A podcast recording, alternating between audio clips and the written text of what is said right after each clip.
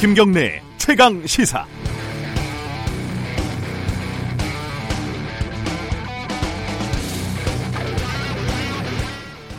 기업의 목적은 이윤 추구라고들 합니다. 그래서 아무리 손님이 마음에 들지 않아도 손님을 함부로 하지 않는 게 그래도 장사꾼의 기본 마인드죠. 하물며 그 손님이 단골이라면요. 어, 그런데 아파트 상가에서 맥주집을 하면서 그 아파트 주민들의 수준이 어쩌고 저쩌고 이렇게 뒷담화를 하면은 그 얘기를 만약에 주민들이 듣는다면 거길 가, 가겠습니까? 한 해 10억 개의 초코파이를 먹는 러시아를 오리온 회장이 함부로 욕을 할 수 있겠습니까? 일본 화장품 회사 DHC는 어, 우리나라에서 2017년 기준으로 매출이 100억 원입니다. 2014년도에 70억 원이 채 안 됐던 걸 비교를 하면은 어, 꽤 가파르게 성장하고 있는 기업이죠. 근데 이 DHC에서 그러니까 일본에서 운영하는 방송국에서 한국을 비하하는 어, 그런 내용의 방송을 했다고 합니다. DHC 회장의 제일동포 비하 발언은 몇 년 전부터 나온 얘기고요. 아무리 장사꾼이지만 돈 버는 것보다 한국 손님이 더 싫다 이런 거 아니겠습니까? 이건 뭐 어쩌겠습니까? 이건 일본 불매 운동 이런 거와는 또 다른 문제인 것 같습니다. 고객인 우리 입장에서도 거기 물건 사는 것보다 요즘 더 중요한 게 많지 않습니까? 그냥 보내줘야 될 것 같습니다. 서로가 원하는 아름다운 이별 이렇게 얘기할 수도 있겠네요. 8월 12일 월요일 김경래 최강 시사 시작합니다.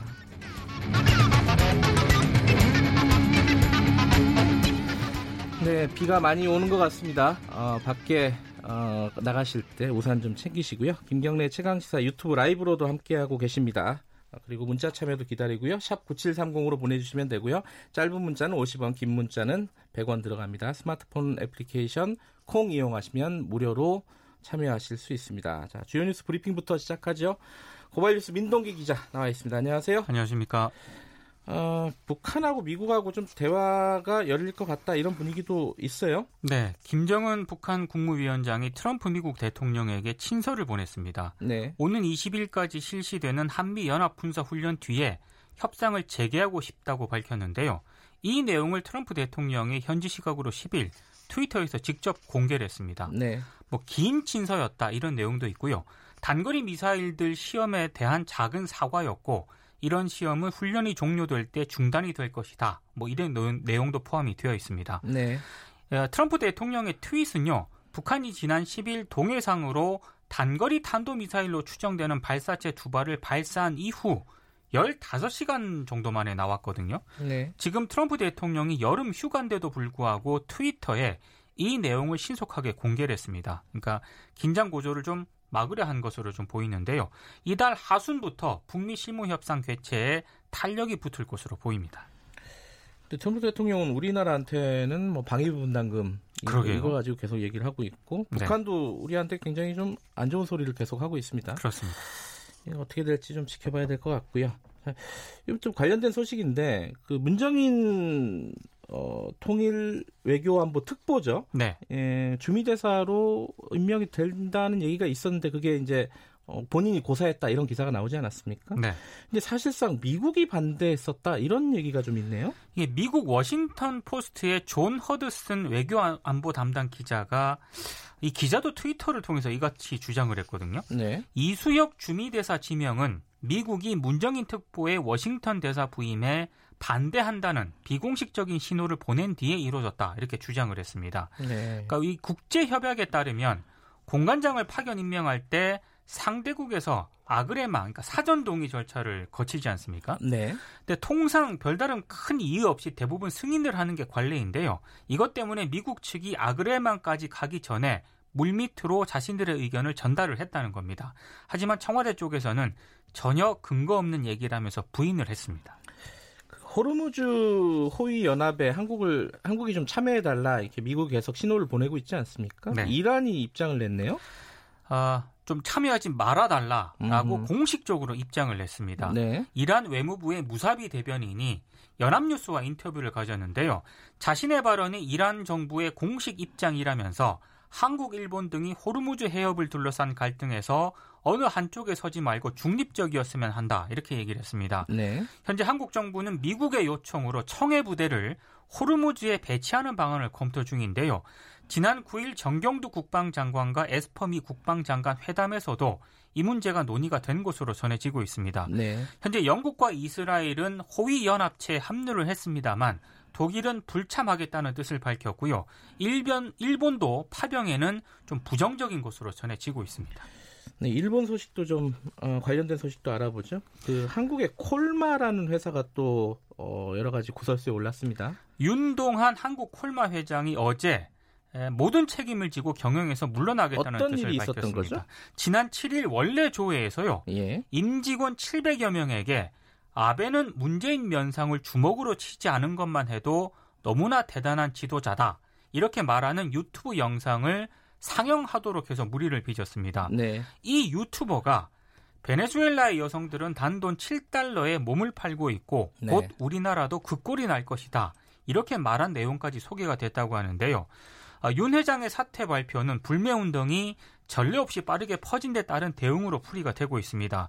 지난 9일부터 각종 소셜미디어에서는 한국 콜마 불매 명단이 공유가 됐는데요.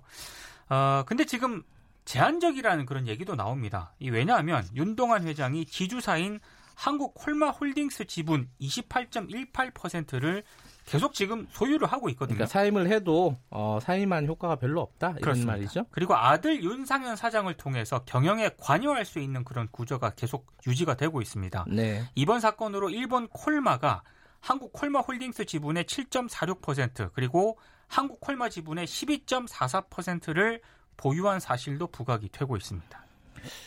그이 회장이 유튜브를 열심히 본다는 게 더 신기하더라고요. 그것도 좀 이상한 음. 유튜브 영상을 많이 보는 것 같습니다. 네. 아까 제가 오프닝에서 잠깐 말씀드렸는데 DHC 관련된 논란도 좀 있습니다. 이 자회사가 DHC 테레비인데요. 예. 여기서 한 구구 인사가 패널로 출연을 했습니다. 네. 한국의 일본 제품 불매 운동과 관련해서 한국은 원래 바로 뜨거워지고 바로 식는 나라다. 그냥 조용히 두고 봐야 한다. 이런 얘기를 했고요. 한 출연자는 조센징이라는 단어를 아직까지 쓰고 있던데 네. 이 표현을 쓰면서 한문을 문자화하지 못했다. 일본인이 한글을 통일을 해서 지금의 한글이 됐다라는 굉장히 황당한 주장을 했습니다. 도대체 무슨 말인지도 모르겠더라고요. 그렇습니다. 예. 이 DHC 요시다 회장은 과거 제일동포를 비하하거나 구구정당 지원 등으로 비판을 받았던 그런 인물인데요. 화장품과 건강보조제 등으로 굉장히 유명한 그런 회사입니다. SNS에서는 이 DHC를 퇴출시켜야 한다면서 불매운동 움직임이 거센 상황입니다. 네, 다른 소식도 좀 알아보죠. 한국 휴레패커드가 하도급 업체에 지급해야 할 용역 대금을 다른 하도급 업체에 떠넘긴 게 적발이 됐습니다. 네. 공정위로부터 2억 1,600만 원의 과징금을 부과를 받았는데요. 한국 휴레패커드가 2011년 KT에서 시스템 통합 사업 용역을 수주합니다. 이걸 11개 하도급 업체에 위탁을 하거든요. 근데 이 가운데 3개사에 대해서는 정식 계약을 체결하지 않은 채 용역 업무를 맡겼고요. 이듬해 업무가 종료된 뒤에 하도급 대금 6억 4,900만 원을 지급하지 않았다고 합니다. 네. 근데 한국 휴대 패커드가 세 개사 가운데 한 개사에 대한 미지급 대금 한 3억 정도 넘는 그런 대금인데요. 이걸 용역에 참여한 다른 중소 하도급 업체 A사에 떠넘겼고요. 네. 이 A사는 당시 그 휴레 패커드와 사업 계약 체결권을 논의 중이었거든요. 이것 때문에 이 대납 요금을 받아들일 수밖에 없었다고 합니다. 더 황당한 거는요. 나머지 두 개사와 관련한 미지급 대금 3억 3,440만 원 정도도 또 다른 하도급 업체 B사가 대신 내도록 했다는 겁니다. 그 어, 하도급 업체한테 대금을 주지 않았고 그 대금을 또 다른 업체들한테 다 밀었다 뭐 이런 거네요. 그렇습니다. 갑질을 어, 연속으로 두 번 한 그런 음, 꼴이 돼버렸네요. 갑질 중에 갑질인 것 같습니다. 예. 민주평화당이 오늘 어, 뭐랄까요 갈라설 것 같아요, 그죠? 그 비당권파인 대한정치가 오늘 탈당에 나서는데요. 네. 11시에 탈당 기자회견을 연다고 합니다. 16명 민주평화당 의원 가운데 최소 10명이 탈당에 나설 것으로 보이는데요. 민주평화당이 창당이 된 지 1년 반 만에 존폐 위기에 놓이게 됐습니다. 어, 오늘 마침 박지원 의원이 출연하는 날입니다. 네. 2부에 오면은 제가 좀 관련된 걸 여쭤보도록 하겠습니다. 자, 오늘 주요 뉴스 브리핑 여기까지 듣겠습니다. 고맙습니다. 고맙습니다. 고발 뉴스 민동기 기자였고요. 김경래 최강 시사 듣고 계신 지금 시각은 7시 35분입니다.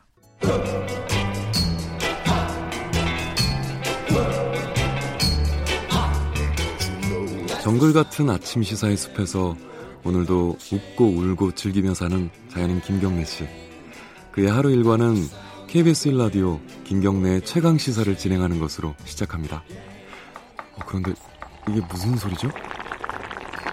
아침부터 열심히 준비한 자연인 김경래의 밥상 같이 드셔보실래요? 후회 없는 아침 건강한 시사 김경래의 최강 시사 네, 건강한 시사 김경래 최강 시사 듣고 계십니다. 어, 오늘요, 어, 일본에 계신 경제 전문가 한 분 연결해 보겠습니다.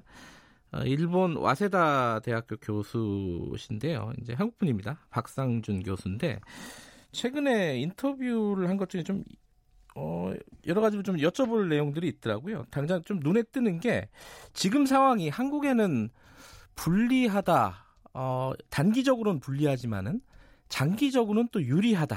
이런 말씀을 하셨어요. 이게 어떤 의미인지 어, 어떤 근거를 갖고 말씀을 하시는지 좀 궁금합니다. 여러 가지 좀 여쭤볼게요. 일본 와세다 대학교 어, 박상준 교수님 연결해 봅니다. 안녕하세요. 네, 안녕하세요. 박 교수님은 지금 한국에 잠깐 들어와 계신 거죠? 네, 그렇습니다. 방학이라서요? 예, 그렇습니다. 예, 예. 또 이번 기회에 또 한번 여쭤보는 거, 아, 이렇게 연결이 돼서 감사드리고요. 그 제가 아까 말씀드린 게 이게 한겨레 신문하고 인터뷰였던 것 같아요. 어, 네. 한국이 지금 당장은 좀 불리한 여건이지만은 장기적으로는 지금 상황이 유리하다 이런 말씀을 하셨더라고. 이게 어떤 의미예요? 네, 지금은 당장 뭐 제재가 있으니까 예. 기업이 불확실성이 있으니까 좀 어렵고요. 네. 네, 그런데 전반적으로 이제 그 소재 산업에 투자를 하면서 네. 또 한국 대기업이 불확실성 없애기 위해서 다변화하겠죠. 네. 그, 네. 그렇게 되면은 아무래도 일본이 한국이라는 큰 그 시장을 잃게 되니까 네. 네. 일본 언론에서도 일부 언론에서도 이 점을 상세하게 그 보도를 하고 있거든요. 어허. 그래서 네, 유리하다라고 딱 그렇게 뭐 단정지어서 얘기하기보다는 네. 네, 앞으로 한국이 뭐 새롭게 좀 일본에 대한 의존도에서 탈퇴할 수 있는 네. 네, 그런 계기가 됐다는 점에서 뭐 장기적으로는 아주 그렇게 나쁜 것만은 아니다. 뭐 그런 음, 뜻이었습니다. 예. 그 여러 가지 지금 상황을 해석할 수 있는 부분이 있다 이런 말씀이신데 근데 또 그런 말씀도 하셨어요. 그 어, 지금 상황에서 힘없이 물러나서는 안 된다. 이겨야 네. 한다. 네, 네. 근데 이런 말씀하셨는데 이거 근데 그 말씀의 의미를 여쭤보기 전에 예, 지금 예. 이제 일본에서 재직 중이시잖아요. 네네. 이런 게 언론에 좀 나가고 이러면은 일본에서 나중에 좀 불편하지 않으실까요?라는 걱정도 드는데 어떠세요? 이런 부분은? 네. 아 저는 인터뷰할 때뭐 그렇게 그렇게 뭐 이런 것들이 일본에까지 알려진다든가 네. 그런 거 이렇게 깊이 생각하거나 해보진 않았고요. 예, 예. 그 다음에 한국도 마찬가지지만 일본에도 다양한 목소리가 있습니다. 네. 그 지금 조치에 대해서 일본 정부를 비판하는 목소리도 다양하게 있습니다. 네. 그래서 뭐 제가 그런 걸 얘기한다고 해서 특별히 무슨 해가 있다 생각 안 하고요. 네. 또 와사다 대학이 원래부터 우리나라 그 출신 유학자들이 일제 시대부터 일제 강점기 시대도 많았거든요. 네. 원래부터 학문의 자유를 중요시하는 대학이기 때문에 네. 네. 별로 그런 걸 의식하진 않았습니다. 예, 예. 아니, 뭐, 저희도 인터뷰 섭외하다 보면 그것 때문에 좀 걱정스러워 하시는 분들도 좀 있어 가지고 제가 좀 약간 네. 걱정이 네. 돼서 말씀을 드렸습니다. 예, 일단, 예. 그, 자, 힘없이 물러나서는 안 된다. 이겨야 한다. 이게 네. 좀 당위론적인 얘기긴 한데 이게 가능하다고 보십니까? 아니, 우리가 이제 상대적으로 보면 경제적으로 일본보다는 조금 떨어지잖아요? 뒤처지잖아. 뒤처, 뒤처져 있지 않습니까? 네. 그 상황이 여기까지 오지 않았으면 제일 좋았고요. 예. 이런 상황이 지금 된 것이 좀 안타깝고. 네. 그런데 저는 그 인터뷰 인터뷰 기사라는 것이 뭐 전부가 서로가 대화한 전부가 나올 수는 없으니까요. 네네. 인터뷰할 때 제가 웃으면서 어 제가 일본에 있는 한국 사람이기 때문에 네. 더 아마 그럴 것이다라는 말씀을 드렸는데 네. 여기에서 저희가 그동안 일본에서 굉장히 강경하게 나갔거든요. 네. 그 위안부 합의라든가 증용국 문제에 있어서 네. 일본 쪽에서 얘기를 하자고 해도 오히려 한국에서 얘기를 하지 않았고요. 예. 대화에 응하지 않고 강경하게. 그러다가 만약에 경제력을 가지고 일본이 한국을 쳤는데 네. 거기서 그냥 한국이 그 약한 모습 보면서 뒤로 물러서면 네. 그러면은 일본에 일본에 저처럼 일본에서 일하고 있는 한국 사람들이 주변에 그, 그 시선이 얼마나 그 따갑겠어요. 예. 그 굉장히 난감하겠죠. 뭐 네. 그런 개인적인 그런 네. 것도 있다고 말씀을 드렸고요. 예. 그 지금 여기에서 그래 우리가 경제적으로 약하다 하면서 그냥 물러선다면은 그동안에 한국이 강경하게 나갔던 그것이 옳고 그른 걸 떠나서 네, 그런 것이 너무 그 이상하게 돼버리니까 네. 네. 그래서 뭐 그런 점에서 말씀을 드렸고요. 예. 또 강경하게 나가야 나가는 면이 있어야 협상 테이블에서 어느 정도 대화가 되니까요. 음흠. 알겠습니다. 근데 최근에 보면은 일본이 수출 품목 하나를 허가를 했습니다. 승인을 했죠. 네네. 네네. 승인을 했고 약간 좀 서로 간에 한일이 약간 숨고르기 국면에 들어가는 것 같은데 지금 네네. 국면은 조금 대화의 채널이 좀 열리고 있다 이렇게 보십니까? 어떻게 보세요? 네, 저는 그렇게 보고 있습니다. 지금 한국하고 일본이 서로 탐색하면서요. 예. 어, 상대방 의도도 파악하고 하면서 네, 저는 협상의 여지가 많이 있다고 생각을 하고 있습니다. 음. 근데 이제 일본에서요. 그러니까 네. 일본에서 나오는 보도들을 우리가 사실 이제 우리 언론들이 어, 취사 선택해서 이제 보여주긴 하지만은 이런 보도들이 네. 좀 있었습니다. 이 일본, 그러니까 아베 정부의 최근 정책이 결국은 어, 문재인 정부의 지지율만 올려준 거 아니냐. 이거 전략적인 미스다. 일본 예. 쪽에 이런 비판들이 좀 나오는 것 같더라고요. 실제로 네네. 네. 뭐 그런 목소리들이 있나요, 일본에? 네, 그런 것이 그, 그 메인은 아니고요. 예. 어, 메인은 뭐, 예를 들어 TV, 시청률이 좀 높은 TV 프로그램 같은 곳에서. 네. 일본에서는 그 연예인들이나 뭐 준 연예인이라고 하시는 사람들이 그 시사 토론을 그냥 쇼 형식으로 하는 그런 프로그램이 많거든요. 네. 그런 데서 많이 다루는데 그런 데서는 여전히 뭐 한국이 자업 자득이라든가 계속해서 한국을 비판하는 그 한국을 좀 이렇게 우습 우습게 보는 네. 그런 얘기들이 많고요. 그런데 뭐 그 신문 뭐 도쿄 신문이라든가 일본 네. 경제 신문 뭐 또 동양 경제라든가 그런 신문들에서는 네 그런 어 일본이 보다 신중했어야 된다 음흠. 그런 얘기들 많이 아, 많이 많이까지는 아니지만 그런 얘기들이 계속해서 나오고 있습니다. 아하. 근데 보면은 일본에 그러니까 이 수출 수출을 막아놓은 뭐 세계 품목 같은 경우만 하더라도요 네. 관련된 일본 기업들의 주가가 상당히 많이 떨어졌다 그래요, 그죠? 네네 네. 그런 걸 따져 보면은 아베 정부도 지금 이게 부담스러운 부분은 우리 못지않게 많은 거 아니겠습니까, 그죠? 네 그렇습니다. 그러니까 그런 부분이 저는 실수 아베 그 정부 쪽에서 실수했다고 생각하고요. 네. 어떤 점에서 그렇기 때문에 그쪽에 실수를 했기 때문에 저는 그 솔직하게 놀랐지만 네. 그 이번 이 사태를 보고 설마 그렇게 하지는 않을 것이다라고 생각했기 때문에 네. 그 조치를 보고 놀랐지만 놀라면서도 좀 안도감이 들었다고 할까요? 어허. 그러니까 일본이 우리가 대한민국이 나쁘다 하고 계속 국제적으로 선전을 계속 했습니다. 그동안 네. 예. 열심히 선전을 했는데 어, 이번에 자기 그 경제 무역을 정치 보복의 수단으로 사용함으로써 네. 또 자기 그 일본이 비난을 받을 수 있는 여지를 오히려 만들어 버렸다 그렇게 생각합니다. 음. 근데 지금 그 일본 기업들도 한국 그 기업이 굉장히 큰 시장 아니겠습니까? 고객인데. 네, 그렇습니다. 이게 수출을 막는다고 그냥 가만히 있지는 않고 우회로를 통해서 예를 들어 뭐 제3국이나 네네. 이런 걸 네네. 통해서 어 수출을 하려고 하고 있고 사실 삼성에서도 뭐 벨기에를 통해서 우회적으로 공급을 받았다 이런 기사도 나오고 있거든요. 이런 네네. 일들이 계속 벌어지지 않겠습니까? 그죠? 네, 그렇게 할 거라고 생각을 합니다. 네. 경제라는 것은 그 기업 입장에서는 그 지금 삼성이라는 아니면 하이닉스라는 대고객을 잃게 되거나 한국에서의 그 시장 점유율을 그 나, 점유율을 낮아지면 네. 자기들이 손해니까 기업은 노력을 하겠죠. 그런데 어, 쉽지는 않을 거라고 생각합니다. 그 삼성이나 그 한국 기업의 능력에도 달려 있고 저쪽에서 네. 또 어떻게 하는 방법이 있느냐에 달려 있지만은 2010년에 그 히토류 분쟁이 중일간에 있었을 때 네. 실제로 그 중국에서는 그런 일이 발생을 했거든요. 아 우회적으로 그러니까, 일본에다 네네. 수출하는? 예. 그러니까 중국에서 중국 통계를 보면은 뭐 히토류가 몇 톤이 뭐 수출됐다 이런 것이 있지 않습니까? 네. 그러면 일본에 막상 수입된 건 훨씬 많았거든요. 아하. 그래서 그때 이제 뭐 심지어 밀 수출이든가 우회 수출 그런 게 많았기 때문에 일본 정부가 그걸 잘 아니까 네. 네, 그 점에서 이번에 여러 가지로 이제 통제를 좀 더 강화할 거라는 생각을 합니다. 하지만은 일본 기업 입장에서는 어, 지금 불만의 목소리를 크게 높이지 못하는 것 뿐이지 네. 실제로는 굉장히 그 작은 기업들이거든요. 사실 삼성에 비하면은 아하. 그러니까 일본 경제 전체에서 차지하는 비중이 크지 않으니까 아베성 입장에서 무시를 하고 그 네. 사람 네. 그쪽에서 입을 피해를 무시를 하고 이런 조치를 했는데 하지만 그쪽에서는 어, 타격이 크니까 또 장래가 걱정되죠. 지금 당장보다도 네. 앞으로 그 기업 어, 고객을 잃을 수 있는 그러니까 네. 불만의 목소리가 점점 나오겠죠. 음. 그 아까 지금 장래가 걱정된다는 말씀하고 연결되는 얘기인데 어, 네. 장기적으로 보면 우리의 이제 일본 대일 어, 의존도가 굉장히 높았잖아요. 예, 예. 이런 부분들이 어, 조금 더 완화될 수 있는 기회가 될 수도 있을 것 같은데 네. 한편에서는 아, 우리랑 일본이랑 좀 기술 격차가 크기 때문에 어, 예. 어, 이게 단기간에는 어렵다 이런 좀 약간 회의적인 시선도 있고요.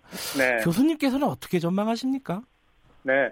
저는 뭐 기술적인 그 하나하나 품목에 대해서 기술적인 것은 잘 모르지만 네. 일반 일반적으로 이런 경우에 이런 국제 간의 뭐 분업 체계가 형성된 경우에 네. 그 경우에 당연히 단기적으로 쉽게 대체하는 것은 그 쉽지 않습니다. 네. 그게 쉬웠으면은 일본이 그렇게까지 그 시장 점유율이 높을 리가 없고요. 네. 네. 그리고 또 이 모든 거를 대체하거나 지금 저희 우리가 그 삼성이라든가 우리가 일본에 의존하고 있는 네. 그 소재라든가 하는 것이 반도체가 지금 수, 이번에 그 조치가 있었던 품목 외에도 네. 그 장치라든가 굉장히 많거든요. 네.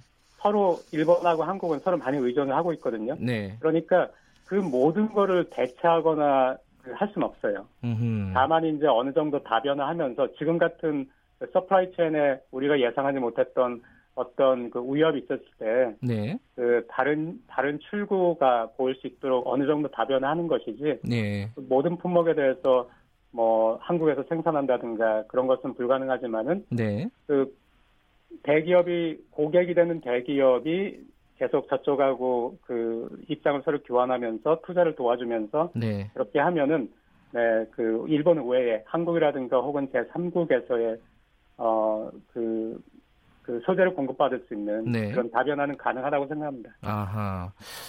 그러면은 지금 이제 일본도 어 그렇게 뭐 여유 있는 상황은 아닌 것 같고 우리도 네. 마찬가지고요. 네. 그러면 네. 결국은 어떤 계기를 통해서 대화 채널이 열리고 협상이 돼야 되는 거는 당연할 것 같은데 네. 그게 한 언제쯤 어떤 계기를 통해서 이루어질 거다 이렇게 좀 아, 좀 예상을 하신다면요. 좀 답답한 부분이 있어서 여쭤보는 건데요. 예. 네네. 음, 제가 좀 뭐 전반적으로 뭐 세상을 낙관적으로 보는 면이 있긴 한데 네네. 네. 네, 저는 그 10월 예. 어그 10월에 일본에서 소비세가 8%에서 10%로 올라갑니다. 네. 그런데 일본은 소비세가 올라갈 때마다 경기가 일시적으로 후퇴한 경험이 있습니다. 아하. 네. 그리고 지금 또 미국하고 중국 마찰로 인해서 네. 그 일본 기업의 영업 이익이 많이 감소하고 있습니다. 네, 네. 그리고 어, 전반적으로 불안감이 확산되고 있고요. 네. 그러니까 미중 마찰 때문에 불안감이 확산되고 있는데 거기에다가 10월에 소비세 인상이 있으니까 네. 여러 가지로 걱정이 많은데 거기에 더해서 이번에 한국하고 일본 사이에 마찰이 있으니까 네. 그 경제가 어떻게 진행되느냐 하는 것에 많이 달렸다고 생각하는데 10월 들어가면은 일본 경제에 안 좋은 그 조짐들이 많이 보일 수 있고요. 네. 그렇, 그렇게 되면은 언론도 마찬가지고 아까 말씀하신 그 일본의 피해 기업, 네. 일본의 피해 기업도 좀 더 목소리를 높일 것이고 음흠. 일본의 경제계라든가 언론에서도 그 불만 목소리가 나올 테니까 예. 네, 그때가 되면은 그 아베 수상도 그 팀에서도 음흠. 그런 거를 고려하지 하지 않을 수 없고요. 알겠습니다. 네. 그러니까 10월 소비세 일본에서 인상되는 그때가 계기가 될 수도 있다 이런 말씀이시네요. 네, 그렇습니다. 알겠습니다. 오늘 약간 그래도 긍정적인 말씀을 해주셔서 속이 좀 뭐랄까요, 좀 안심이 되는 것 같습니다. 오늘 말씀 고맙습니다. 네, 네 감사합니다. 일본 와세, 와세다 대학교의 박상준 교수님이었습니다.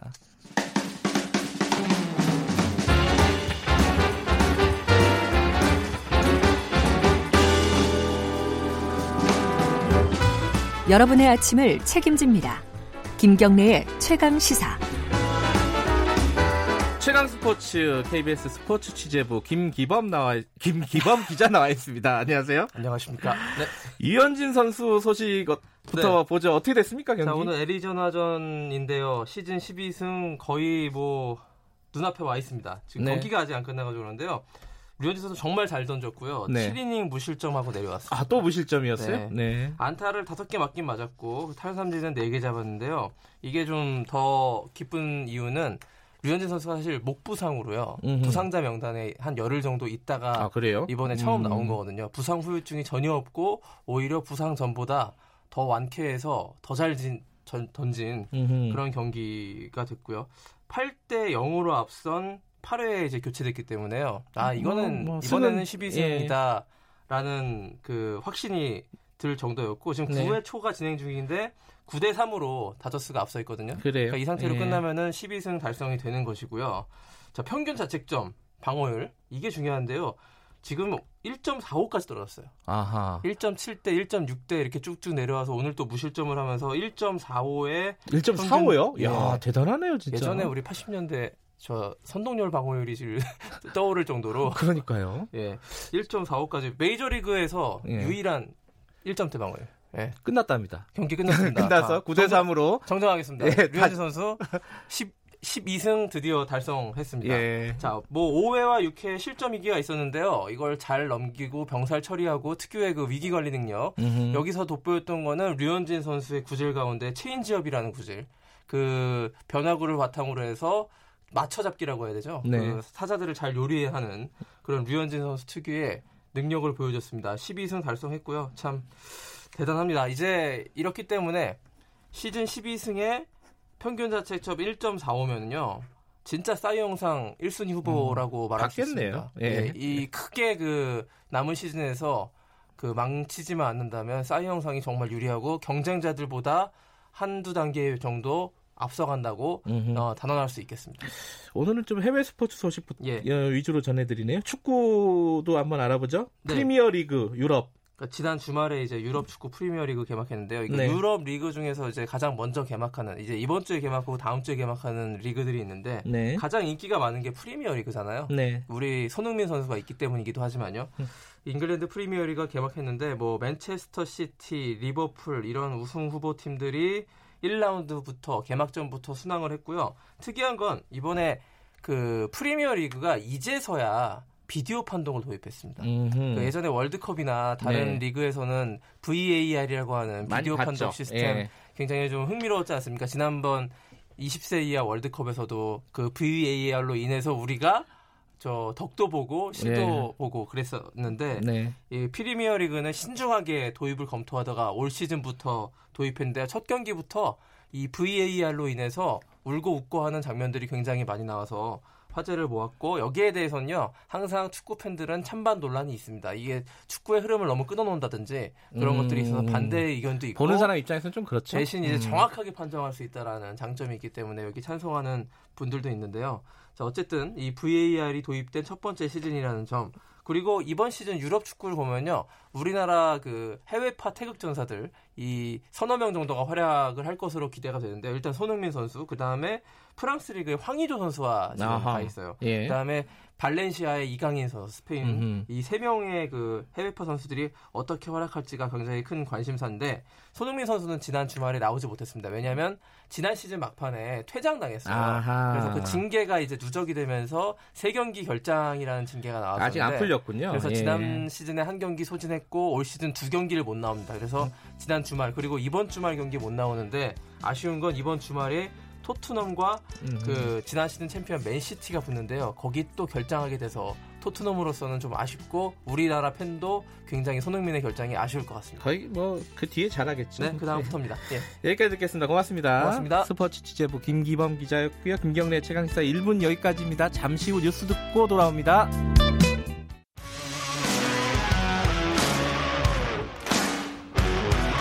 탐사보도 전문 기자 김경래 최강 시사.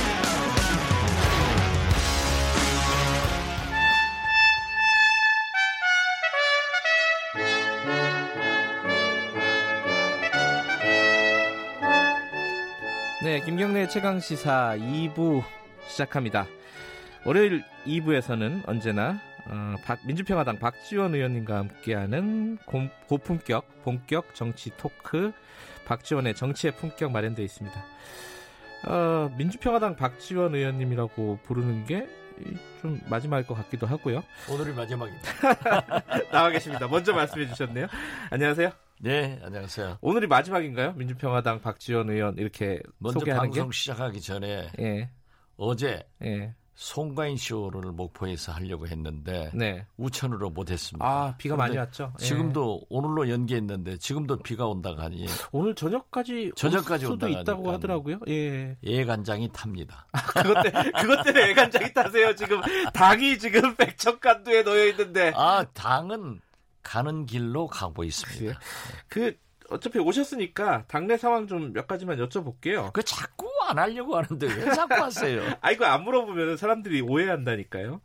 그러면 자, 또 정동영 대표나 예. 그 일당들이 저를 아이고, 얼마나 비난하는지 아세요? 아이고 일당들이라니요. 아니 보세요. 지금 뭐 유튜브다 뭐 댓글이다 글이다. 그래도 전용 저니까 사는 겁니다. 상대 안 해버려요. 예, 지금 그러니까 민주평화당이 간단하게 말해서 남는 사람들보다 지금 떠나는 사람들이 더 이제 한 두 배 정도 되는 거 아닙니까, 그죠? 그게 바로 정동영의 리더십입니다. 이제 전국적으로 보면은 네. 정동영, 박주현 네. 두 분이 남게 될 거고요. 박주현 의원은 또 거기다가 바른미래당 비례대표입니다. 네. 그러니까 뭐 그다음에 몇 명 계시잖아요. 뭐 황교안 의원이라든가. 아 그분들은 예. 제가 볼 때는 옵니다. 아 예, 조배석 의원이라든가 뭐.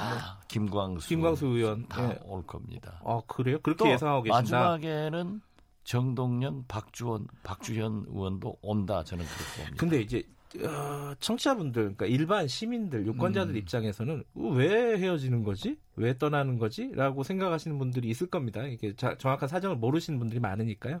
아, 다 그렇죠. 예, 좀 말씀 좀 해주세요. 왜 떠날 결심을 하신 거예요? 이 지금 분들이? 이대로는 안 된다는 겁니다. 어떤 부분이? 지금 현재 예. 우리는 국민의 지지를 네. 표를 먹고 사는 조직이고 사람입니다. 네. 네. 그런데 창당 1년 반 1%에서 3% 때로는 0.4%까지 떨어지는 이 지지 정당을 음. 가지고 이대로 될 수 있겠느냐? 그래서 그러나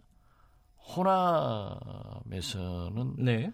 진보 정권의 재창출을 위해서 또 1년 전 문재인 대통령을 너무 사랑해서 민주당 일변도로 지방자치단체장 및 지방의회가 구성되니까 네. 굉장히 문제가 있다. 네. 역시 민주평화당과 경쟁시키는 것이 좋다. 으흠. 그리고 목표는 문재인 대통령을 성공시켜서 진보 정권 재창출로 가야 된다. 네. 그래서 어, 민주평화당과 민주당을 5대 5 네. 또는 6대 4까지도 보는 오피니언 리더들이 있습니다. 네. 그러나 지금 현재 이러한 식의 존재감이 없다고 하면은 우리 민주평화당 이름을 몰라요. 음흠. 지금도 호남에서는 평민당이라고 불러요. 아, 그 네, 평화민주당이로. 그렇기 아하. 때문에 저는 안철수 대표에게도 우리는 물러서고 김성식 대학 대표 네. 김관영 원내대표 하자 했습니다. 네. 또 우리가 민주평화당을 창당하면서도 김경진 대표 이렇게 하고 우리는 좀 소위 정동영, 천정배, 박지원은 뒤에서 음. 밀어주자. 그래서 김경진, 최경환, 이용주 이 세 사람을 경쟁시키자. 했는데 자기들이 조배숙을 내세우고 자기가 나온 거예요. 음. 그렇다고 하면은 잘해야죠.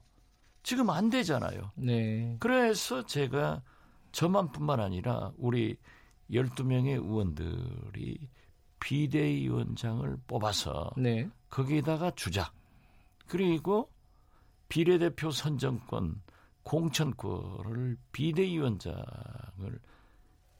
일본으로 모시고 네. 그분에게 주어서 새로운 바람을 일으켜 보자. 했는데 정동영 대표는 자기 중심으로 자기가 비대위원장이 되고 또 갔다가 요즘에는 박지원이 공천권 행사하려고 나간다. 제 이 새로운 이 바른정치 대표는 유성엽 대표입니다. 그래서 그러한 것들을 청산하자.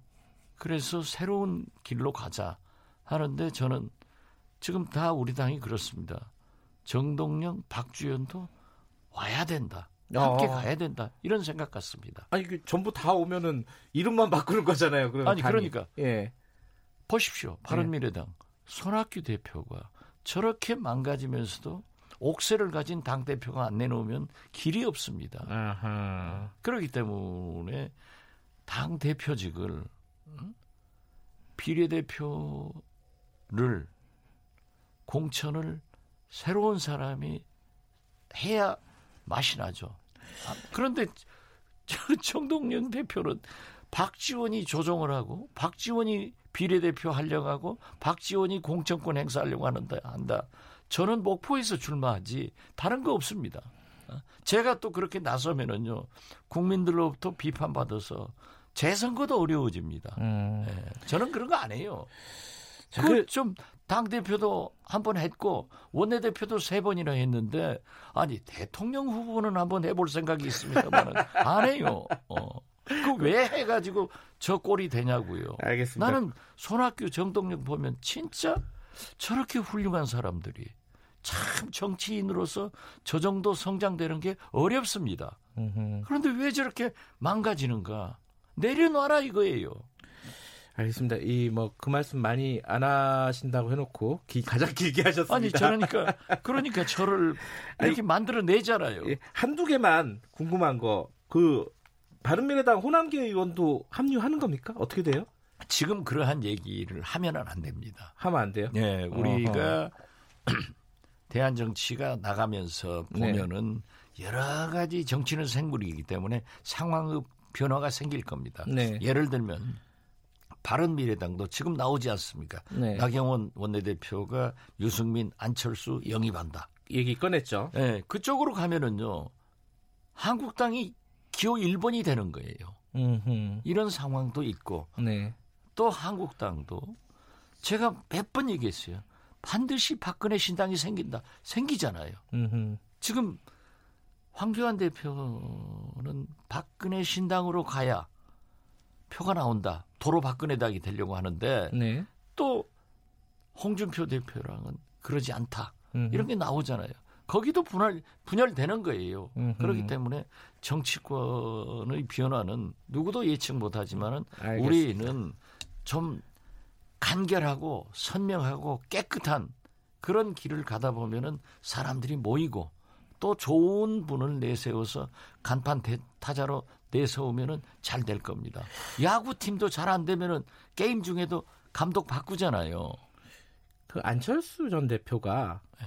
어떤 선택을 할 거라고 보세요? 그 나경원 의원의 러브콜에 화답을 할까요? 아니면 뭐 다른 저는, 선택을 할까요? 네, 일단 안철수 대표의 정계 복귀의 길은 네. 바른 미래당에서 만들어줬습니다. 네. 손학규 대표가 만들어준 거예요. 아하. 네, 그렇기 때문에 제가 손학규 대표한테 안철수 대표 오기 전에 침바르기 전에 유승민 대표와 합의위원회를 해라. 네, 그런데 안 했잖아요. 돈이 100억 정도가 있다. 뭐가 있다.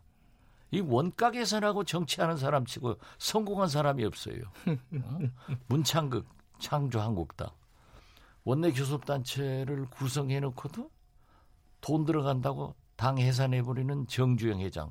그런 분들은 사업을 해야 돼요.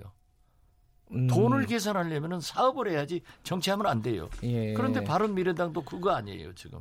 아, 우리는 100억 국고 보조를 가지고 있으니까 내년 총선 쓴다. 총선에 사용한다. 예. 지금 서, 돈 써서 선거하면 선거법 위반돼요. 음흠. 그래서 저는 그 호남계 지역구 의원들한테도 우리가 그렇게 하자 하면 결례예요. 간 두고 가다 보면은 여러 가지 상황상 우리가 커질 수 있다. 네, 알겠습니다. 예, 여기는 뭐 여기까지만 해야겠어요. 좀더 커지는 당이 되겠습니다. 문, 창조한국당 그 문국현 예, 문국현. 예, 대표가 문국현. 아, 문창 죄송합니다. 예, 그 총리 후보였죠. 제가 총리 후보한테도 네. 반대했는데 또 해서 죄송합니다. 아, 저도 예. 이름이 생각 안 나서 이렇게 예. 검색을 하고 있었는데 우리 PD가 알려줬습니다. 감사드리고요. 뭐요 얘기는 여기까지만 하죠. 그래요. 예. 그러니까 묻지 마세요. 아니 뭐 짧게 물어봤는데 길게 대답하셔가지고. 아, 제가 지금 할 말이 많잖아요. 제가 얼마나 자, 비난받고 있어요. 비판받고 있어요. 그러나 저는 응대해주면은 네. 만져서 키워주니까 제가 안 하는 거예요. 알겠습니다. 그 어, 북한 얘기 잠깐만 하죠. 북한 얘기. 북한이 굉장히 여러 가지 지금 얘기를 했습니다. 우리 보고 어, 새벽잠 자기는 글렀다. 뭐 이러기도 하고. 또 트럼프 대통령은 우리 보고 방위비 분담금 막 얘기하고 이게 지금 상황을 어떻게 해석을 해야 됩니까 지금? 결과적으로 보면은 트럼프 대통령이 북한 편을 들고 네. 우리에게는 청구서를 요구하는 겁니다. 네. 아, 그렇지만은 어떻게 됐든 지금 현재 북한 김정은 위원장은 고난의 행군을 지나면서 계속해서 핵과 핵 무기를 개발한 거예요. 예. 그러나 제가 자꾸 강조했습니다만은 나만은 8말 9초에 북미 실무회담이 열립니다. 트럼프 대통령도 그렇게 트위터에 날렸잖아요. 네. 그러면은 비핵화의 길로 갑니다. 음흠. 김정은 위원장은 지금 현재 트럼프 대통령의 경제 제재 압박 때문에 네. 북한 경제를 지탱할 수 없어요. 음. 어? 장, 재작년, 작년 뭐 거의 마이너스 3.5% 3% 이상 마이너스 성장하고 있다는 말이에요. 네. 지금 더 나쁜 거예요. 그렇기 때문에 북한 핵을 폐기하고 경제 발전의 길로 가는 겁니다. 으흠. 그러는데 북한이 보니까 핵과 핵무기를 만들다 보니까 재래식 무기가 형편이 없는 거예요. 으흠. 어떤 의미에서 보면은 6.25 한국 전쟁 때 사용한 무기 정도가 있다. 네. 이렇게 봐도 좋아요. 네. 그런데 만약 실무회담을 해서 핵 폐기의 길로 가면은 완전히 비대칭. 네. 아무것도 없는 거예요. 예. 그래서 우리나라는 스텔스 전투기 F-35가 4대나 있잖아요.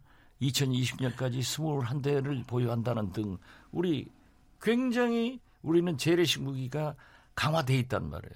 그럼 북한은 뻥 뚫리는 거예요. 만약 비핵화라고 해서 폐기를 하게 되면은 그러니까 어? 국방을 위해서 미사일 어? 지금 세 가지 하고 있지 않습니까? 이스칸 테르 미사일, 방사포, 네. 또 어제 그제 쏜 이건 신형, 네. 어, 뭐 자탄 이렇게 해가지고 이 세 가지를 강화했는데 굉장히 성공을 한 거예요. 심지어 미사일 실험을 서해에서 평양 상공을 지나서 동해로 떨쳐버린단 말이에요. 그래서 저는 이것은요 비대칭 이 문제를 해결하기 위해서 재래식 무기를 강화하고 있다. 그래서 한국과 일본에게 우리도 이렇게 있으니까 참 넘보지 마라. 이런 경고를 보내고 있는 거고 지금 현재 우리에게 문재인 대통령에게 막말하고 막 비난하고 대화도 미국만 하지 나만 하고는 안 한다. 이런 것은요 지금 김정은 위원장이 능남 5일 체육관에서도 문재인 대통령과 그들의 인민 15만에게 약속했지 않습니까? 어? 경제 발전을 위해서 핵 폐기한다. 그런데 지금 경제가 어려우니까 또 우리 문재인 대통령이 남북 경제 협력한다, 뭐 철도 논다 이렇게 했다가 안 지켜지는 거 알아요. 네. 그런데 미국과는 대화를 하기 위해서 지금 우리한테 화풀이를 하는 거예요. 그렇게 우리 남한을 문재인 대통령을 비난해야 김정은 위원장은 북한의 인민들을 달랠 수 있는 대내 정치적 발언이다. 음. 그러니까 외무성의 일개 국장이 얘기한 건 우리는 무시해도 됩니다. 내부 정치용이다. 그렇죠. 내부 정치용이죠. 근데 이게 통미봉남이라 그러잖아요. 아, 지금 그렇게 보이죠. 예, 그 보이는 게 좀 우려스러워서. 아, 우려스럽죠. 예, 그, 거듭 제가 말씀드렸지만은 네. 지금 우선 이 트럼프 대통령도 북한은 김정은은 좋다 하고 네. 거기다는 선물 주는 거 아니에요. 예. 어, 뭐 저, 립서비스 하는 겁니다. 예. 그리고 우리한테는 북한은 또 트럼프 대통령 우리한테는 청구서 어, 내미니까 우리는 좀 언짢죠. 예. 그리고 거듭 말씀드리지만 김정은 위원장도 미국과는 대화하기 위해서 비핵화 협상을 잘 하기 위해서 한미 군사훈련을 반대한다는 입장을 견지하고 있는 거예요. 네. 그러면서 분풀이는 우리한테 해야만 북한 인민들을 달랠 수 있잖아요. 그럼 전략적으로 우리는 좀 인내해야 되는 시간이다. 그러니까 이런 말씀이신가요? 해봐야 아무 소득도 음. 없고 네. 무시하면 되는 거예요. 무시하자. 예, 음. 결국 우리에게 온다. 음. 알겠습니다. 오늘 앞에 얘기가 아, 그러나 딱 한 가지 더 말씀드릴 것은 문재인 예. 대통령도 예. 선북 후미하면 안 돼요. 아하. 선미 후북해야 돼요. 음흠. 모든 것은 김대중 대통령의 햇볕 정책도 튼튼한 안보, 한미 동맹, 한미 일 공조예요. 예. 그런데 지금 보면은 경제협력이나 철도 같은 것은 북한하고 먼저 얘기를 하니까 미국도 우리를 좀 기분 나쁘게 생각하고 못 믿는 게 있으니까 저는 거듭 말씀드리지만은 문재인 대통령이 예, 선미 후북해야 된다. 이렇게 예. 말씀드립니다. 오늘 여기까지 하셔야 될 것 같습니다. 고맙습니다. 예. 감사합니다. 정치의 품격 민주평화당 박지원 의원님이었습니다.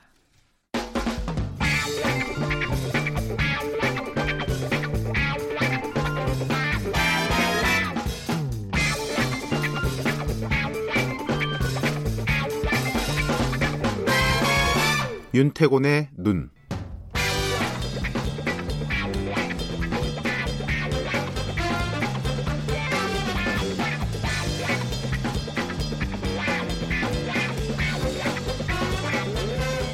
윤태곤의 눈 의지와 전략 그룹 더모아의 윤태곤 정치 분석실장 나와 계십니다. 안녕하세요. 네, 안녕하세요. 어, 박지원 의원님이 안 나가셔가지고 네. 잠깐 음악으로 끌었습니다. 자, 북한 얘기 조금 더 네. 이어서 해보죠. 제가 박지원 의원님 말씀 뭐 잘 들었는데 네. 좀 심각해요. 네. 지금 상황이. 제 어제부터 한미 연합 지휘소 훈련이 진행되고 있습니다. 이건 근데 이때 도상 훈련 내지는 워게임 요즘은 도상 훈련이라는 걸 지도로 하는 게 아니라 컴퓨터로 그렇죠. 하니까 컴퓨터 예. 시뮬레이션 예. 워게임에 가깝고 이제 실제 병력이 움직이고 이런 건 아니고 근데 북한이 반발해서 뭐 훈련 이름도 좀 바꿨거든요. 네. 어쨌든 북한이 미국을 향해서 좋은 신호를 우리를 향해서 나쁜 신호를 계속 보내고 있다는 거예요. 네. 그게 어제 담화문에 대해서 음, 박 의원님은 뭐 그 크게 신경 쓸 필요 없다. 무시해라 이게 예. 박지원 의원의 말이죠. 예. 우리의 생각이 조금 무시를 했는데 계속 나오고 있고 톤이 점점 점점 올라가고 그러니까요. 있다. 뭐 음. 오늘 여러 신문에서도 뭐 보도를 했는데 뭐 제가 조금 인용하면은 군사 연습을 아예 걷어치우든지 군사 연습을 한 데 대해 하다못해 그럴싸한 변명이나 해명이라도 성의껏 하기 전에는 북남 사이의 접촉 자체가 어렵다는 것을 생각해야 한다. 네. 뭐 남조선 당국이 이번 고비를 무난히 넘길 수 있다고 생각한다면 대단히 잘못 짚었다. 네. 이랬습니다. 네. 그러면서 미국 대통령까지 우리의 상용 무기 개발 시험을 어느 나라나 다 하는 아주 작은 미사일 시험이라고 하면서 사실상 주권 국가로서의 자위권을 인정하였는데 도대체 남조선 당국이 뭐길래 우리의 자위적 무력 건설 사업에 군사적 긴장 격환이 중단 촉군이 뭐니 하면서 횡설수설하고 있느냐. 앞으로 좋은 기류가 생겨 우리가 대화에 나간다 하더라도 이러한 대화는 조미 사이에 열리는 것이지 북남 대화는 아니라는 것을 똑바로 알아두는 것이 좋을 것이다. 그리고 제가 말씀 안 드렸는데 험한 단어들 좀 입에 못 그렇죠. 담기 어려운 음. 단어들이 좀 더 있어요. 네. 그 박지원 의원은 뭐 대내 정치용이다 북한에 네. 이렇게 해석을 했는데 어떻게 해석을 하는 게 맞을까요? 아니 그러니까요. 박 의원님 말씀대로 저도 동의하는 지점은 네. 북미 사이의 이야기가 잘 되면은 뭐 약간 뭐 우리가 조금 뭐 한 번 빠져 있더라도 크게 나쁠 네. 거는 없어요. 우리가 당장 기분이 상할 건 있지만은 근데 분명히 묘한 게 있어요. 북한만 이런 게 아니라 트럼프 대통령의 발언하고 이제 겹쳐서 볼 필요가 그렇죠. 있는데 예. 트럼프 대통령이 아주 작은 미사일 그 미사일 사거리가 미국의 톡도 없으니 없다. 그 자국 안보 위협이 아니라는 거고 네. 우리 입장에서 그게 아니잖아요. 우리한테는 위협이 되는 거니까요. 그렇죠. 예. 그리고 이제 북한이 뭐 미국도 가만히 있는데 니들이 뭐라고 나서냐. 이건 참 뭐랄까 가당찮은 태도인데 예. 자 트럼프 대통령에 따르면은 북한 김정은 국무위원장이 또 친서를 보냈습니다. 뭐 아름다운 친서라고 그러던데 한미 연합 군사 훈련이 종료되는 대로 협상 재개를 희망한다는 입장을 밝혔다. 뭐 이런 내용이 담겨 있다고 하죠. 그러면 또 북한의 이 친서는 이 미사일은 미국에 대한 게 아니다. 라는 뜻을 담고 있는 거겠죠. 네. 근데 트럼프 대통령이 그다음 이런 말을 했습니다. 나도 연합훈련이 마음에 든 적이 없다. 이거 참 희한한 그 상황이에요. 왜냐하면 돈을 내는 걸 좋아하지 않기 때문이다. 우리는 음. 비용을 돌려받아야 되고 나는 한국에 항상 그렇게 말했다. 터무니없고 돈이 많이 든다.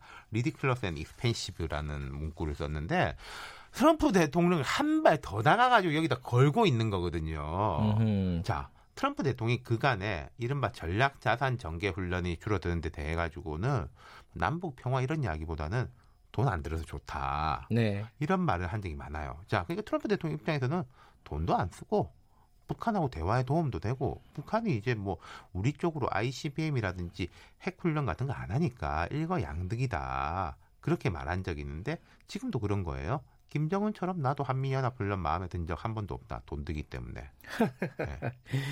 둘다 싫어하네요. 그러고 보면은 다른 네. 이유지만은 자 근데 어쨌든 방위비 분담금 얘기는 앞으로 계속 나올 것 그러니까 같습니다. 여기하고 연결되는 게 지난주 후반에 에스퍼 신임 미 국방부 장관이 한국에 다녀갔습니다. 그 네. 그 방한 직전인 7일 날 트럼프 대통령이 한국이 돈 더 많이 내기로 합의했다. 네. 이제 협상이 시작됐다 이렇게 주장을 했고 그 직전에는 존 볼튼 미 NSC 국가안보보좌관 회의 보좌관이 방한해가지고 한국의 방위비 분담금으로 50억 달러 한 6조쯤 됩니다. 네.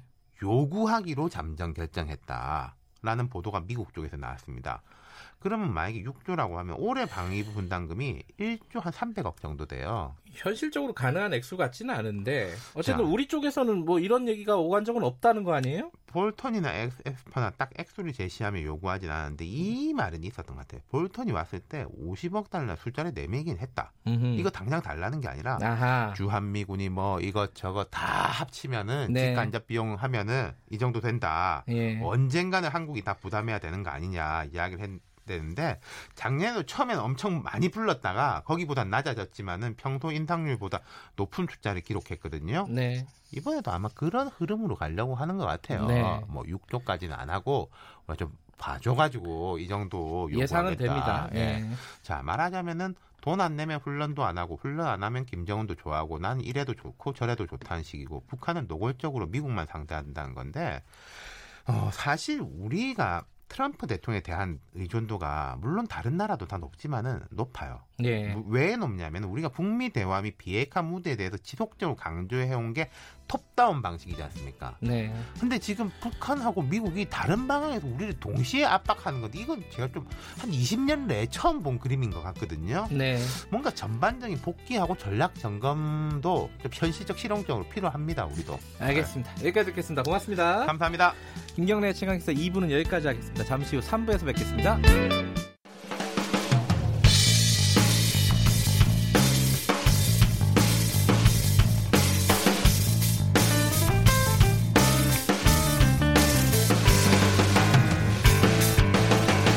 김경래의 최강 시사.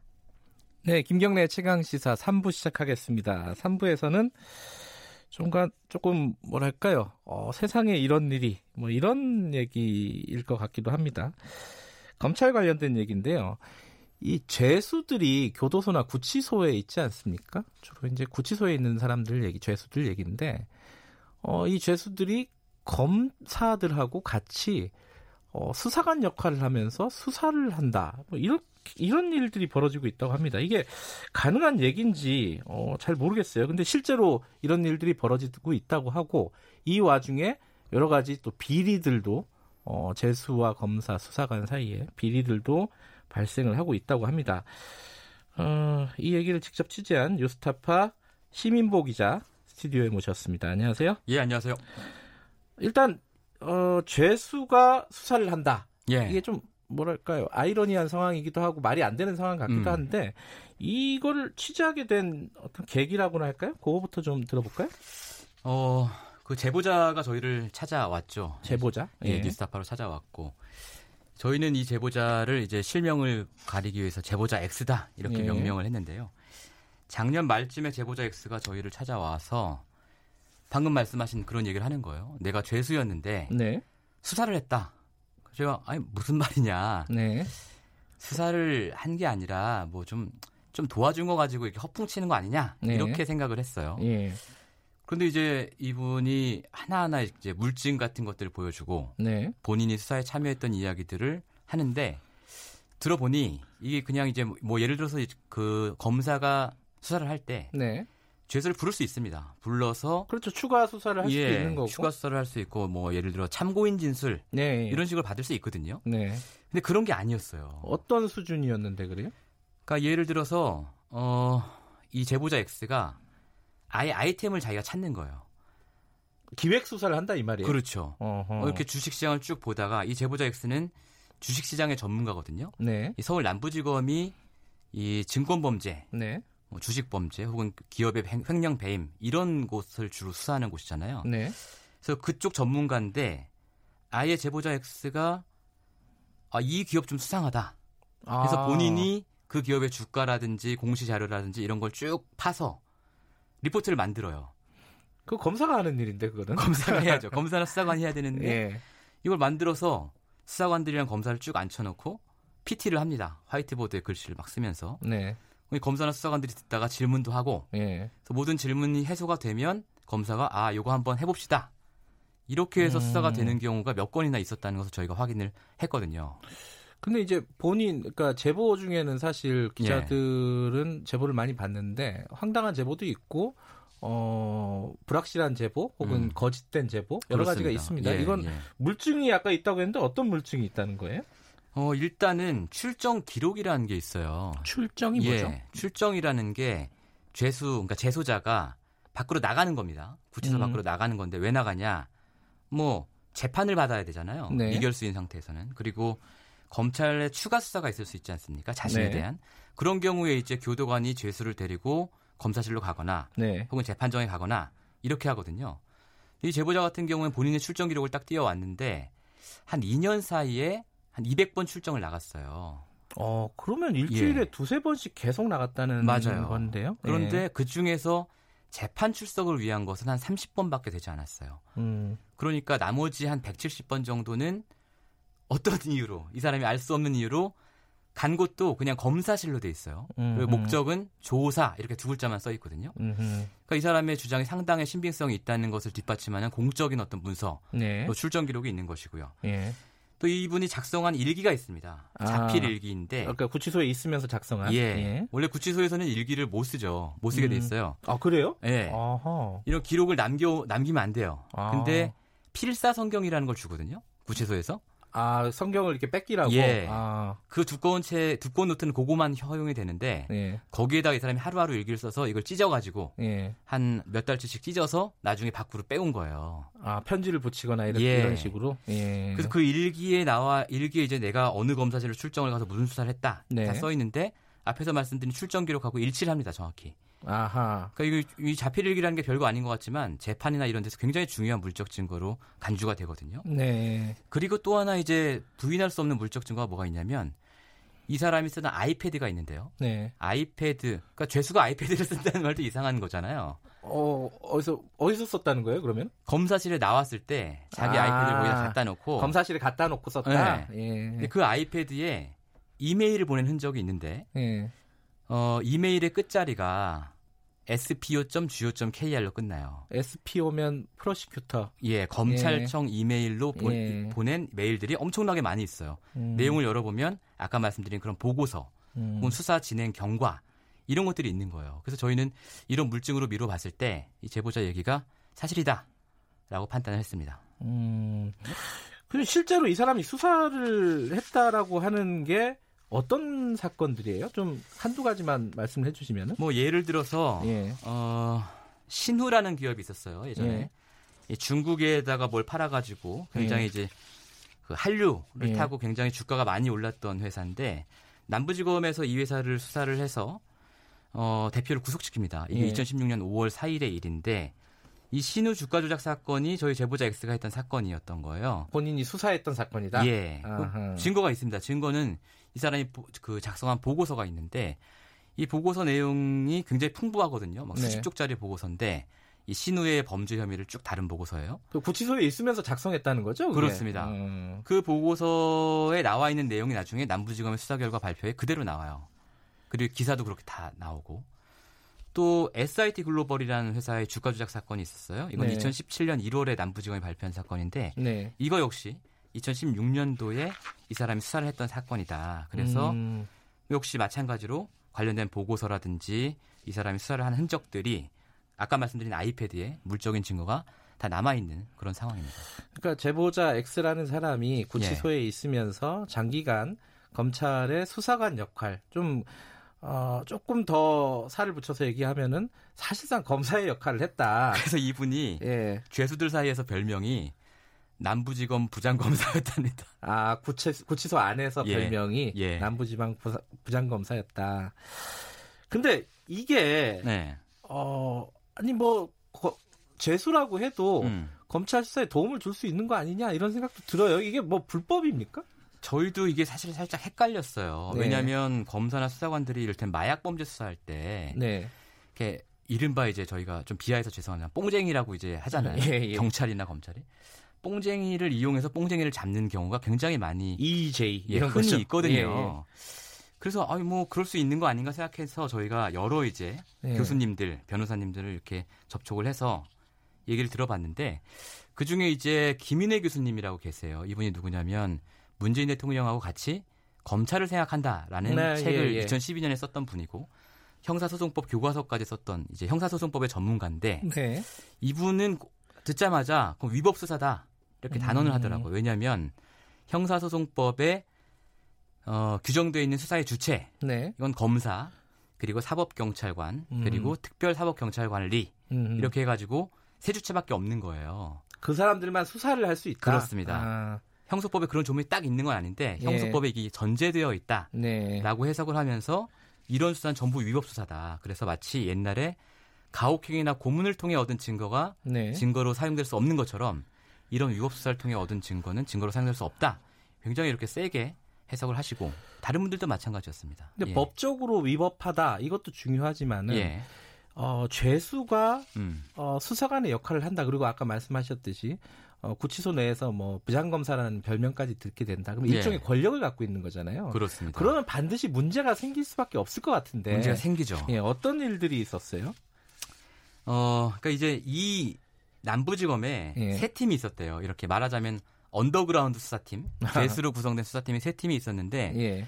그 중에 한 팀이 이제 제보자 X의 팀이고 예. 다른 팀에서 사건이 터진 건데 예. 이 사람은 어, 본인이 검사와의 친분을 굉장히 강조를 하면서 죄수들 사이에서 예. 마치 죄수들의 사건을 해결해 줄 수 있는 것처럼 이렇게 해서 브로커 역할을 했군요. 약간 이제 가, 가, 뭐랄까 구치소 안에 브로커, 예. 사건 브로커. 그러니까 검사한테는 내가 사건을 물어다 주는 역할, 음흠. 죄수한테는 사건을 해결해 주는 역할을 하면서 네. 중간에서 다리 역할을 했는데 네. 이 사람이 사고를 치죠. 뭐 예를 들어서 이 사람이 데리고 간 죄수한테 수사관이 돈을 받아요. 음. 어, 이사 비용 3천만 원이 필요하다. 음. 이렇게 얘기하면 죄수가 자기 와이프 시켜서 3천만 원 갖다 줍니다. 네.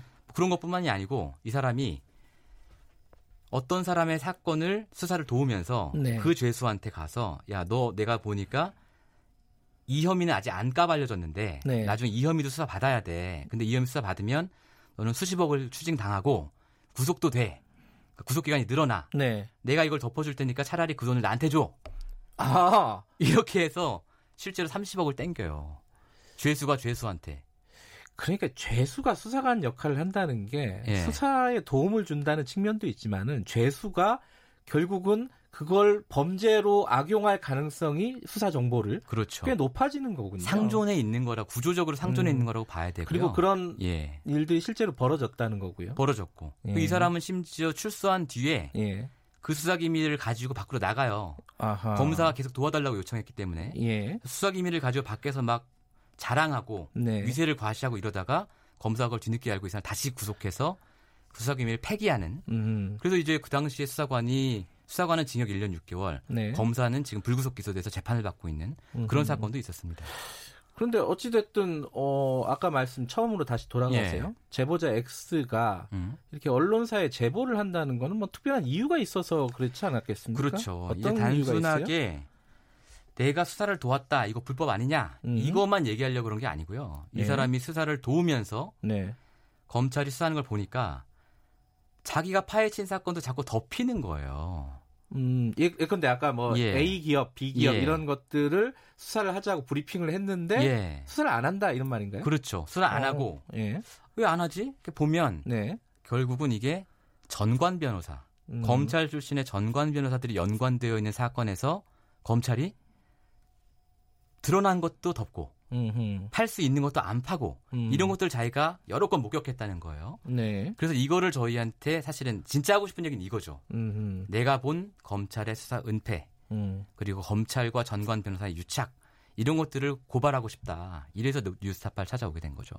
그러면 지금까지 얘기한 예. 그 수사가 그러니까 죄수가 수사관이나 검사의 역할을 했다. 음. 요거는 사실상 어 그냥 앞에 네. 나온 얘기고 실제 하고 싶은 얘기는 다른 얘기가 있다는 물론 거죠. 물론 그 죄수가 수사를 한 것도 굉장히 중요한 얘기입니다. 중요한 네. 얘기 황당하고 분노를 유발하게 하는 얘기인데 네.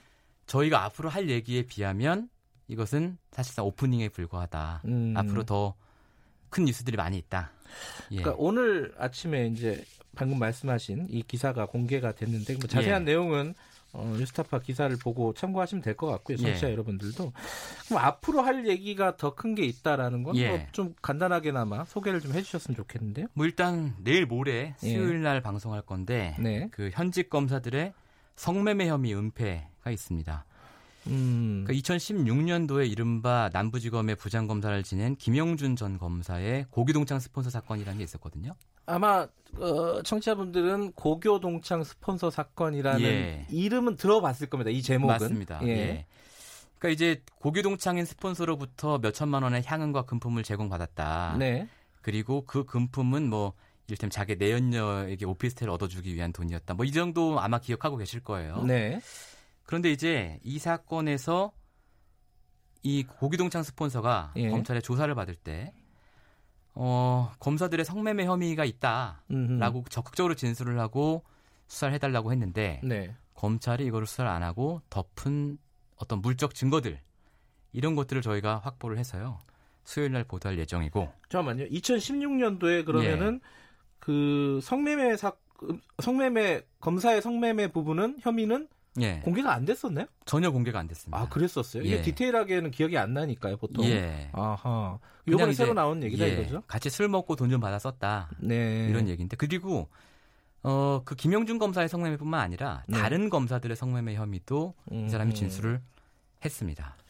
그래요? 이게 어, 사실관계가 밝혀지면은 검찰이 좀 재수사를 하거나 뭔가 예. 조치를 좀 취해야 되는 부분이고 또 어떤 내용들이 있습니까? 뭐 그 밖에 이제 굉장히 유명한 전관 변호사들의 얘기, 음. 이 전관 변호사가 검사들이랑 어떻게 유치하게 되어 있고, 이 전관 변호사들이 또 주식시장에 손을 대가지고 네. 주식시장에서 굉장히 불법을 일삼는 큰 손을 비호하고 변호하고 네. 이러면서 사건이 또 덮이고 뭐 이런 얘기도 있고요. 네.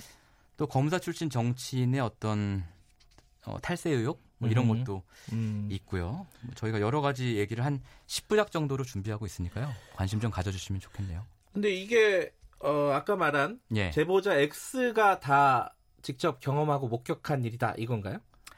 제보자 X는 네. 구치소에 있으면 특히 남부지검 남부구치소에는 예. 이런 주식시장에서 범죄를 저지른 사람들이 모여요. 거기가 남부지검이 원래 금융전담청이라고 불리잖아요. 그렇습니다. 예. 이 증권범죄 합수단이나 예. 뭐 금조부, 예. 금융조세조사부 이런 것들이 모여 있거든요. 그래서 이제 재수들도 그런 재수들이 모이는 거예요. 음흠. 이 모이는 상황에서 정보 교환을 굉장히 활발하게 하죠. 네. 그럼 이 제보자 X가 자기가 직접 수사에 관여한 사건뿐만 아니라 네. 다른 죄수들한테 아 이 사건 뭔가 덮였다. 라고 얘기 들은 사건도 많이 있는 거예요. 그래서 저희가 음. 그런 경우는 그 죄수랑 직접 접촉을 해서 그 죄수로부터 물적 증거를 더 받아서 음. 그걸 다 검증을 해서 보도를 하는 겁니다. 예. 아, 면회도 갔었네요, 제수들? 면회도 여러 번 다, 다녔습니다. 네. 알겠습니다. 그 아, 검사들의 민낯이 어느 수준까지 어, 드러나게 될지 한번 기대해 보겠습니다. 오늘 말씀 감사합니다. 예, 고맙습니다. 한국탐사저널림센터 뉴스 타파의 심인보 기자였습니다. 김경래 최강시사 듣고 계신 지금 시각은 8시 46분입니다.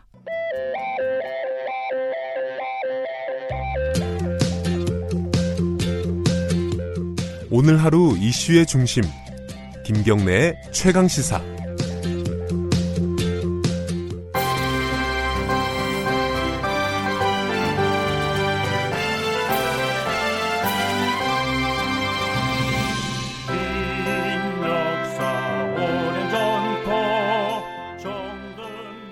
네, 어, 지금 굉장히 낯익은 듯한 느낌의 노래가 나오고 있습니다.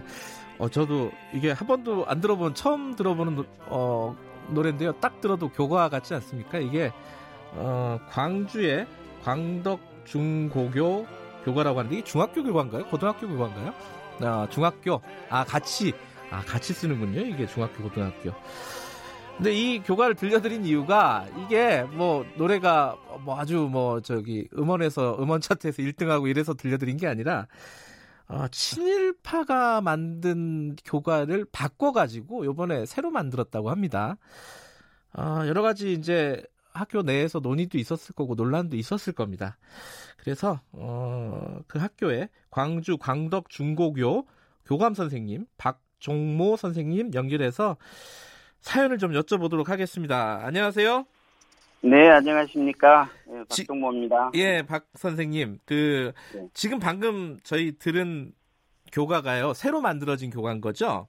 네, 이번에 이제 기존의 교과를 새로 교체했습니다. 새 언, 교과입니다. 언제부터 쓴 거예요, 이게? 에, 금년 5월 13일 날 광덕 중고등학교에서 38주년 개교 기념식이 아, 있었습니다. 네네네. 여기에서 이제 새 교과 헌정식을 처음 가졌거든요. 네네. 음, 모두 따라 부르고 그리고 지금까지 음. 쭉 사용해 오고 있습니다. 광주 중고교가 언제 만들어진 학교인가요? 38년 됐으면은 어뭐 해방 이후네요, 그죠? 예, 이제 70년대? 1900, 1981년도에 아. 만들어졌. 음. 근데 그때 만 만들어진 교과가 친일파가 만든 노래예요? 어떤 어떤 누구 누가 만든 건데요, 이게? 원래는? 아, 이제 그때는 이제 김성태 씨가 이제 작사 작곡을 하셨 아, 작곡을 하셨는데요. 네. 음, 이제 친일 인명사전에 올라온 분들 상당수가 공과를 제대로 이렇게 평가받지 못했다고 억울함을 호소하는 마당이라 말씀드리기 좀 조심스러운 부분도 있네요. 예. 아마 우리 교육 공동체 내부의 그 치열한 논의를 거쳐서 결정된 상황이라는 것을 말씀드리고 음, 있습니다. 그러니까 김성태 작곡가가 원래 작곡한 노래였는데 이분이 어, 친일 행적이 있다 이런 거네요, 그죠? 네네 그렇죠. 어, 김성태 작곡가는 꽤 유명하신 분으로 알고 있어요. 뭐 동심초 네. 뭐 이런 네. 가곡을 만드신 분인데 어떤 친일 행적이 있나요? 간단하게만 말씀해 주신다면? 아 여기서 이제 자세히 말씀드리고 적절한가 좀 생각하고 실험이 있는데요. 간단하게. 예, 예. 아, 근데 이제 그거보다는 네. 에, 저희가 2019년 어, 1월에 네. 음, 광주시가 이렇게 한 가지 이제 의뢰를 해서 예. 일 작곡 근데 작곡 교가들이 어떤 네. 학교에 어떻게 쭉 음, 있는가를 한번 조사해 본 적이 있어요. 아, 광주시 차원에서요? 네. 네. 예. 그래서 거기에서 이제 시내 17개 학교가 음. 어, 친일 작곡가가 작곡한 교가를 사용하고 있다는 것을 발표한 음. 적이 있습니다. 그렇군요. 근데 제가 기사에서 보니까 이 광덕 중고교 같은 경우는요. 그 단체 신지호 선생 후손이 만든 학교라고 들었습니다. 맞나요? 아, 예, 이제 아, 그 후손들이 예. 네, 만들었는데 이제 이 후손들이 고령 신씨들인데 네. 유독히 이 문중에 이제 독립운동에 가담하신 분들이 많이 계셔요. 예. 어, 단재호 신채, 신채호 선생님 외에도 대한민국이라는 국호를 최초로 발안한 우창 신서구 선생. 네. 뭐 임시정부 국무총리를 역임한 예관 신규식 선생. 네. 그리고 3.1운동 33인 중 기독교 대표로서 신홍식 목사. 네. 뭐 이런 분들이 좀 많이 계십니다. 아하. 네. 그, 그러면 요, 이런, 어, 어떤 친일 잔재를 지어야 된다. 이런 데는 좀 다른 학교보다 적극적일 수도 있었겠다. 이런 생각은 좀 드네요. 아무래도 그렇습니다. 현 네. 신인수 이사장님도 네. 그 3일 만세운동 유공자로 건구훈장 애국장을 받았던 고 신태석 신태식 선생님의 손자십니다. 아하 그렇군요. 예, 그래서 사실은 예. 이런 배경 때문에 본교는 2011년부터 일제 잔재 창산 및 정체성 확립을 위한 학교 상징 바꾸기 프로젝트를 네. 쭉 진행해 오고 있었습니다. 그렇군요. 네. 근데 학생들 같은 경우에는요, 이 교과를 새로 배워야 되잖아요. 아무래도 그렇죠. 네. 반응들은 어땠습니까? 이거 좀 귀찮다. 네. 왜 이러냐? 뭐 굳이 이럴 필요까지 있느냐? 이런 반응들은 없었습니까?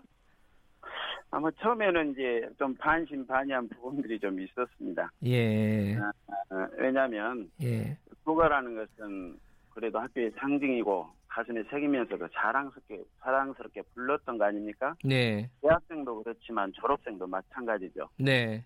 근데 이제 그런 교가가 하루아침에 음, 작곡가의 곡이었다는 그런 얘기가 생기고 또 교체해야 된다는 여러 얘기가 나오면서 애들이 좀 많이 혼란이 좀 가중이 됐었습니다. 네. 그 이 작곡은 새 교가 작곡은 누가 하신 겁니까? 그러면? 아 이제 저희 본교 예. 어, 중고등학교 음악 선생님들이 아. 네, 하신 아 음악 선생님들이 직접 작곡을 하셨어요? 네네. 아 원래 작곡을 하시던 분들인가요? 예, 이제 처음에 예. 그 저희가 교과 교체를 결정하고 TF팀이 만들어졌어요. 네. 그리고 이제 한 달여 동안 그 방법이나 절차 등을 쭉 이렇게 논의했는데 네. 에, 그 과정에서 이제 뭐 재능 기부를 하시겠다는 유명 작곡가분도 계시고 네네네. 여러 가지 또 재정적인 지원도 있, 있었습니다만은 네. 그 우리 학교 역량을 한번 모아서 이번에 교과를 만드는 것도 의미 있지 않겠느냐. 음. 아, 그래서 이제 세 분 음악 선생님한테 의뢰를 하셨는데 네. 의뢰를 네. 드렸는데 기꺼이 수락해 주셔서 정말 감사했습니다. 네. 근데 사실 여기 어 선생님 학교 말고도 광주 광덕 중고교 말고도 이 친일파가 만든 교과를 변경을 좀 해야겠다 이렇게 해서 추진하고 있는 학교들이 좀 있습니다. 예컨대 서울 구로중도 어, 교과를 바꾸기로 했다고 하고요. 예, 뭐 다른 예. 학교들도 뭐 그런 움직임이 있다고 하는데 여기에 이런 학교들한테도 교원 선생님께서 좀 조언도 해주시고 뭐 이런 것들을 하신다면서요? 아 이제 뭐 기본적인 자료는 제공하고 있습니다. 어쨌든 이런 움직임이 있는 것은 굉장히 반가운 일 아니겠습니까? 네. 에, 저희 이제 기존의 교과를 교체한다는 것은 그 사실 생각만큼 단순한 일이 아니더라고요. 음. 어, 되게 이제 한 세 가지 요인이 필요한 것 같은데. 네. 이제 첫째로는 이제 공동체, 교육 공동체 내부 간의 그 소통과 합의가 우선 돼야 되겠고요. 네네. 네. 두 번째, 일제 잔재 청산과 역사 바로 세우기라는 그런 방향성. 네. 이거 분명해야 할 것 같다. 그리고 세 번째는 교원의 역량을 결집해서 실행하고자 하는 그런 적극적인 의지가 네. 공반이 돼야겠다 이렇게 생각이 됩니다. 다만 이제 또 한 가지 이제 필요하다면 외부적으로 사회적 지지와 격려도 필요하다고 보는데 네. 아시다시피 올해가 그 상해 임시정부 수립 100주년이고 네. 요즘 아베 정부의 경제 보복 조치 때문에 방해하고 또그 길의 기가 높지 않습니까? 네네. 네. 이때가 바로 이런 친일 교가 변경의 적기가 아닐까 네. 생각을 봅니다. 네. 그 선생님은 과목이 맡은 과목이 어떤 과목이신가요? 저는 저 윤리입니다. 아, 그럼 뭐 네. 관련이 다 있는 과목을 맡고 계시군요. 예. 교가 말고 뭐 또 친일 잔재 청산을 좀 해야겠다 이런 생각을 갖고 계신 부분이 있습니까? 네, 이제 저희는 아까 이제 아까도 모두에 말씀드렸었는데 네. 2012년에 저희 교표를 바꿨어요. 아. 교표가 저희는 이제 모르는 사이에 이렇게 모자에나 옷에 아. 이렇게 찢었었는데 그게 무길기 형상이라는 겁니다. 아 그래요. 네. 알겠습니다. 뭐 이런 예 이런 움직임들은 네. 다른 분들도 들으면 귀감이 될 것 같습니다. 오늘 말씀 감사합니다. 네, 감사합니다. 박종모 교감선생님이었습니다. 김경래 청에서 오늘은 여기까지 하고요. 내일 아침 7시 25분 다시 돌아옵니다.